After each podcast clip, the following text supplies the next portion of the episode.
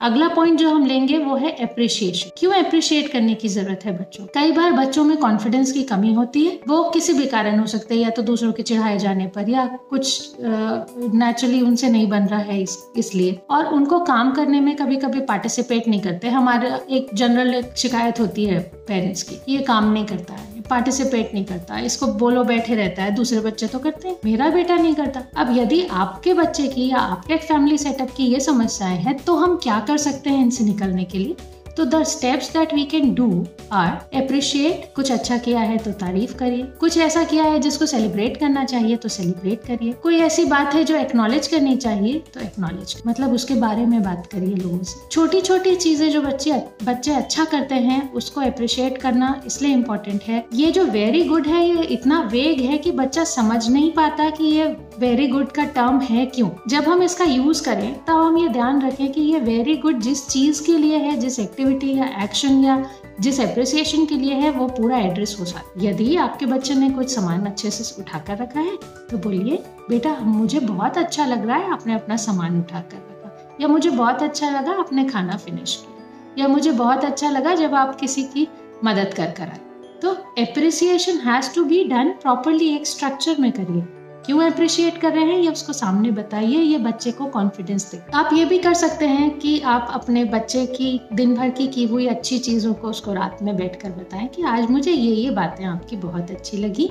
और ये मैं आप, मैं बताना चाहती हूँ, या मैं बताना चाहता हूँ आपको कि ये आपने बहुत अच्छा किया। दीज आर गुड एक्शन तो रिज़ल्ट आएगा पहला कि there will be improvement in confidence बच्चे का कॉन्फिडेंस बढ़ेगा सेल्फ वर्थ उसको बढ़ी हुई लगेगी। मतलब वो अपनी वैल्यू करना सीखेगा, कि छोटे छोटे कामों में पार्टिसिपेट करना सीखेगा, उसकी अपने पेरेंट्स के साथ बॉन्डिंग स्ट्रांग होगी। मैं आपसे जानना चाहूँगी अभी आप लोगों में से जितने लोग पेरेंट्स हैं तो आपके बच्चों की एज ग्रुप क्या है? या वो किस एज ग्रुप में आते हैं? तो आप दो से पाँच साल, छह से दस साल, ग्यारह से अठारह साल, या जो भी आप टर्म कहना चाहें, उन टर्म्स को आप प्लीज़ कमेंट बॉक्स में मेंशन कीजिए।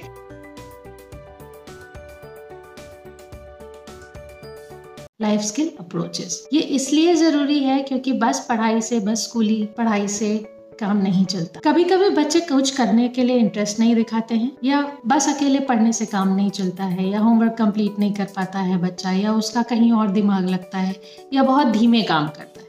ये सब तब भी हो सकता है जब वो इंटरेस्ट नहीं है उसका पढ़ाई में। या तब भी हो सकता है जब उसने अपने लिए कोई एक चीज़ खोजी नहीं है। एक बात होती है जब कहा जाता है, एक हॉबी हर किसी के पास होनी चाहिए। तो ये सोच के देखिए कि यदि किसी बच्चे के पास उसकी खुद की हॉबी नहीं है तो ये भी उसके लिए कितना बड़ा कंफ्यूजन तो हॉबी उसे ढूंढे कहाँ से? ऐसे पेड़ से टूट एक दिन नहीं मिलेगी। तो उसको वो हॉबी खोजने की मदद करना भी हमारा ही काम है। तो अब ये कैसे करें? What to do what to do के पहले चलिए बात करें what not to do hobbies hobby है हॉबी का कोई वैल्यू नहीं है। ये एक कुछ टर्म्स होते हैं एस इसको डिस्करेज करें। आपके लिए शायद पेंटिंग करने की कोई वैल्यू नहीं होगी, मगर किसी बच्चे के लिए या किसी ऐसे इंसान के लिए जिसके लिए वो एक हॉबी है, वो उसका स्ट्रेस दूर करने का साधन भी हो सकता है। हॉबी के लिए जेंडर बायस नहीं होना चाहिए या लाइफ स्किल्स सिखाने के लिए जेंडर बायस नहीं होना चाहिए। मतलब हमें कुकिंग सिखानी है तो वो दोनों को बच्चों को सिखाएँ, चाहे वो लड़का हो या लड़की। हमें ड्राइविंग सिखानी है तो दोनों को सिखाएँ, लड़का हो या लड़की। फ्यूज में तार लगाना है तो वो भी दोनों को सिखाइए, ताकि लड़की के घर भी लाइट गोल हो सकती है और लड़के के घर भी लाइट गोल हो सकती है। तो ये वो स्किल्स हैं जो दोनों को आनी चाहिए। एक और बहुत बड़ी बात है जो एज पेरेंट्स हमारी ज़िम्मेदारी है, और हो सकता है आप में से कुछ लोगों ने इसको लाइफ में सामना किया हो। अक्सर क्या होता है, हम एज पेरेंट्स अपने बच्चों को टेंशन से दूर रखना चाहते हैं और ऐसी किसी भी चीज़ से दूर रखना चाहते हैं जिससे उनको तकलीफ़ हो। तो एज पेरेंट्स हमारे से क्या हो जाता है, जो कि पेरेंट भला ही सोचता है, पर उससे मुश्किल होती है। ऐसे मान लीजिए मैं एक एग्ज़ाम्पल के लिए कहूँ कि मैं किसी ऐसे परिवार को जानती हूँ जिनके यहाँ फादर बहुत अच्छे से अपने घर को देखते थे, बहुत अच्छी ज़िम्मेदारी से वो सारा काम कर रहे थे। पर इसी कोरोना में किसी समय अचानक वो अपनी सेहत उनकी संभली नहीं और ही पास्ट अगले दिन से उस परिवार को मुश्किल क्या हुई? उन्हें कुछ पता नहीं है कि उनके घर वालों उन के फादर ने कहाँ कहाँ इन्वेस्ट कर रखा है? उन उन्हें किन किन चीज़ों की ज़रूरत पड़ने वाली है? उनका क्या सामान कहाँ पड़ा है? उन्होंने पैसे कहाँ जमा किए हैं? कुछ सेविंग है भी कि नहीं है? क्योंकि एज पेरेंट्स एक चीज़ जो हम हमेशा अपने बच्चों को कहते हैं, जब कोई बात होती है तो तुम चिंता मत करो बेटा, मैं हूँ। चाहे वो मदर हो या फादर हम हमेशा पेरेंट्स होकर बच्चों से यही बात करते हैं कि तुम चिंता मत करो, सब ठीक हो जाएगा, सब हो जाएगा। पर जब लाइफ कभी ऐसा अचानक, अजीब दुखी मोड़ ले लेती है। उसके बाद अब उस परिवार के पास आइडिया ही नहीं है। उनको स्क्रैच से स्टार्ट करना पड़ रहा है। ये जानने से स्टार्ट करना पड़ रहा है कि क्या उनका बैंक में कहीं कोई अकाउंट है? क्या उनके पास कहीं कोई सेविंग है? तो ये एक चीज़ जो मैं आप सबसे कहना चाहती हूँ, ये भी लाइफ स्किल अप्रोच का हिस्सा है। एज पर माई थॉट कि आप बाकी चीज़ें सिखा रहे हैं। बाकी चीज़ें सिखाने के साथ साथ अपने बच्चे को इस चीज़ का आइडिया भी दीजिए कि आप अचानक यदि किसी दिन नहीं है तो उसे कहाँ से अपनी लाइफ स्टार्ट करनी? अब वो चीज़ें जो हम कर सकते हैं। Never do work that belongs to your child अपने बच्चे का, चाहे वो होमवर्क हो प्रोजेक्ट हो ड्राइंग हो, कोई भी ऐसा काम जो बच्चे के लिए दिया गया है, उसे आप मत कर। एज एडुकेटर मैं ये जानती हूँ कि कई बार पेरेंट्स ऐसा करते हैं अपने बच्चे को प्रेशर से बचाने के लिए, पर लॉन्ग टर्म में इसका इफ़ेक्ट दूसरा होता है, बच्चा प्रेशर हैंडल करना नहीं जानता। दूसरी चीज़, ये ध्यान रखिए एकेडमिक्स ही अकेली इंपॉर्टेंट चीज़ नहीं है लाइफ तीसरा एनकरेज करिए हमेशा बच्चों को कि वो अपने लिए कुछ ना कुछ हॉबी खोजें, और इस इंकरेजमेंट के लिए ज़रूरी है कि आप उनको एक्सपोजर दें। हाउस होल्ड काम या घर के काम में बच्चों को लगाइए। उन्हें अपना जितना काम वो अपने आप कर सके, वो उन्हें करने दीजिए, चाहे वो कपड़े उठाना, रखना, उम्र के हिसाब से वो जो भी कर सके। उनके खुद का रूम तैयार करना, खुद का सेटअप तैयार करना, अपने कॉपी पुस्तक की ज़िम्मेदारी रखना अपनी साइकिल की सफ़ाई खुद देखना, अपनी चेन लगाना, खुद सीखना, ये सब चीज़ें उन्हें खुद आने दीजिए। हम जब छोटे थे तो हमारी साइकिल की चेन उतर जाती थी, हमें लगानी आती थी। आज ऐसे बहुत से बच्चे होते हैं जिनको चेन लगानी नहीं आती, वो गेट के बाहर चौकीदार के पास जाते हैं यदि आप किसी कॉलोनी में रहते हैं और शहर में गैरेज वो साइकिल दुकान में जाते हैं यदि उनको खुद से ही काम नहीं आता। ये छोटी छोटी चीज़ें हैं जो रोज की सिखाई जा सकती हैं बच्चों स्पिरिचुअल एक्टिविटीज़ भी सिखानी चाहिए। इसको मैं इस तरह कहूँगी कि बच्चों को हर दिन ये बोलना आना चाहिए अपने आप के लिए और अपने भगवान जी से कि थैंक यू जो भी आपने दिया, उसके लिए धन्यवाद। ये ग्रेटिट्यूड की भावना उन्हें आनी चाहिए। अब यदि आपको लगता है कि आपके खुद के कोई इश्यूज़ हैं पेरेंटिंग से रिलेटेड है, जिसमें मैं आपकी हेल्प कर सकती हूँ तो आप मुझे कॉन्टेक्ट कर सकते हैं मेरे एफ़ पेज इसके अलावा मेरा फ़ोन नंबर है, जो व्हाट्सएप के मैसेजेस के लिए यूज़ होता है। डिस्क्रिप्शन बॉक्स में ये मिल जाएगा आप मुझे उसके थ्रू कॉन्टेक्ट कर सकते हैं पेज को यदि आप लाइक और फॉलो करेंगे तो भी इस तरह की छोटी छोटी इंसाइट्स आपको मेरे थ्रू टाइमली पता चलती रहे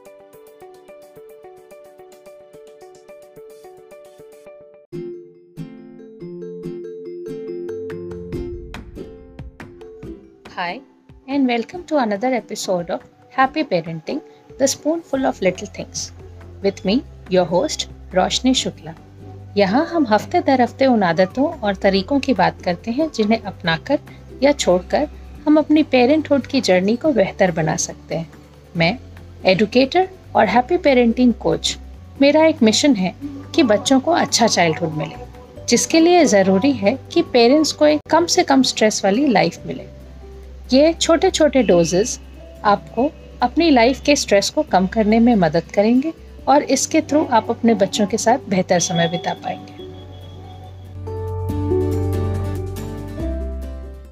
इको फ्रेंडली पृथ्वी के लिए हमारी जो ज़िम्मेदारी है, अपने अर्थ के लिए हमारी जो ज़िम्मेदारी है, उसको हम कैसे पूरा करें? प्रॉब्लम क्या होती है? कई बार बच्चे चीज़ों को फॉर ग्रांटेड लेते अब आपके घर पानी है, आपके यहाँ नल का अच्छा कनेक्शन है तो बच्चे पानी बहाते हैं। उन्हें ये पता ही नहीं चलता कि दुनिया में ऐसे भी बच्चे हैं, या ऐसे भी लोग हैं जिनके पास पानी नहीं पहुँचता। खाना फेंकते हैं बच्चे, क्योंकि उन्हें ये मालूम नहीं होता, क्योंकि खाना की वैल्यू क्या है, क्योंकि आप उसको अफोर्ड कर सकते उन्हें ये नहीं पता होता कि ऐसी कुछ चीज़ें हैं रिसाइकल की जा सकती हैं यूज़ की जा सकती हैं, जिससे हम पृथ्वी को भी बचाएँगे। प्लास्टिक को थोड़ा अपनी लाइफ से कम रखकर हम अपनी पृथ्वी को बचा सकते हैं। अपनी तरफ़ से हम जो कर सकते हैं खुद के लिए, अपने आने वाली जनरेशन के लिए, वो हमें करना चाहिए। अब किया क्या क्या जा सकता है? तो ये कुछ एक्टिविटीज़ हैं जो आप कर सकते हैं जिससे बच्चे नेचर से जुड़े रहें। वो है प्लांटिंग गार्डनिंग कभी नेचर वॉक कर लेना, कभी काउ शेड पे ले जाना या कभी उन्हें अच्छा ये एक इंपॉर्टेंट बात कि ड्राई एंड वेट वेस्ट को समझना, पहचानना, ये तो एक ज़रूरी स्किल है ही जो बच्चों को आनी चाहिए। पानी को किस तरह से रिसाइकल किया जा सकता है, कैसा यूज़ किया जा सकता है किचन गार्डन आप कैसे अपनी छत में या गैलरी में भी लगा सकते हैं। बेस्ट आउट ऑफ़ वेस्ट आप कैसे यूज़ करें? Reuse reduce recycle and reuse तो ये क्या है? इसके बारे में आप बच्चे से बात कीजिए, उनकी अवेयरनेस बढ़ाइए। अब इस पॉइंट से जो कि है बिकमिंग इको फ्रेंडली इसका रिज़ल्ट क्या हो? यदि आप ऐसा सब करेंगे तो आपको इससे क्या अचीव होगा? तो इससे जो चीज़ें आपको मिल सकती है वो है, बच्चा सेंसिटिव होगा अर्थ के लिए और नेचर नेचुरल रिसोर्सेज के लिए।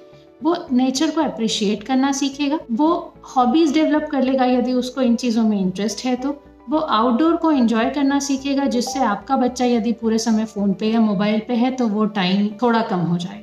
यदि आपको लग रहा है कि इन बातों से आपको थोड़ा बेनिफिट हुआ है या इको फ्रेंडली होना ज़रूरी है तो प्लीज़ इस वीडियो को शेयर करें। उन लोगों से भी शेयर करिए जिन बच्चों को या जिन फैमिलीज़ को इससे हेल्प हो।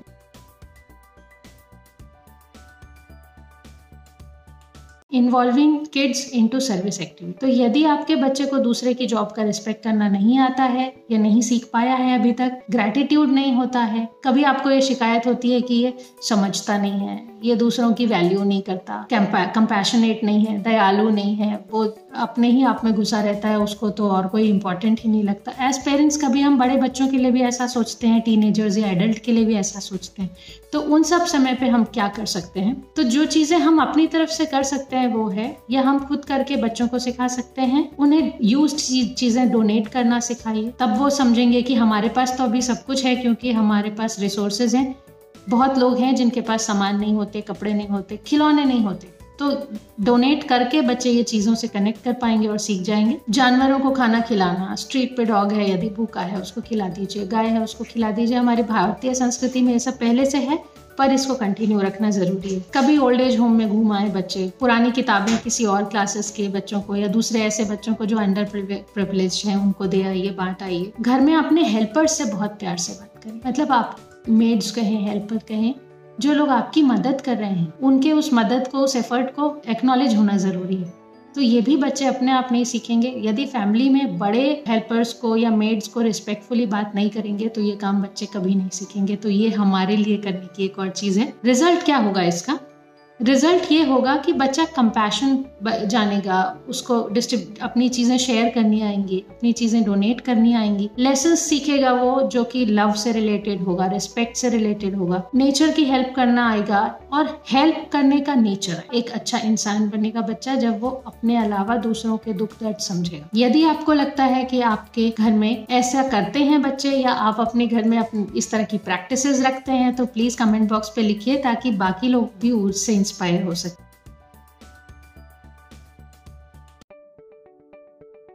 So that was the episode I hope you really enjoyed it if you did please consider sharing it with your friends and leaving me a review as parents हमें खुद को भी संभालना होता है और अपने बच्चों को भी, जो कभी कभी थोड़ा मुश्किल होता है। इस पॉडकास्ट के थ्रू मैं आपसे कुछ टिप्स शेयर करूँगी, जो आपको स्ट्रॉन्ग और काम होने में मदद करेंगी, ताकि आप अपने बच्चों को बेहतर तरीके से सपोर्ट कर सके। Take care I will see you next time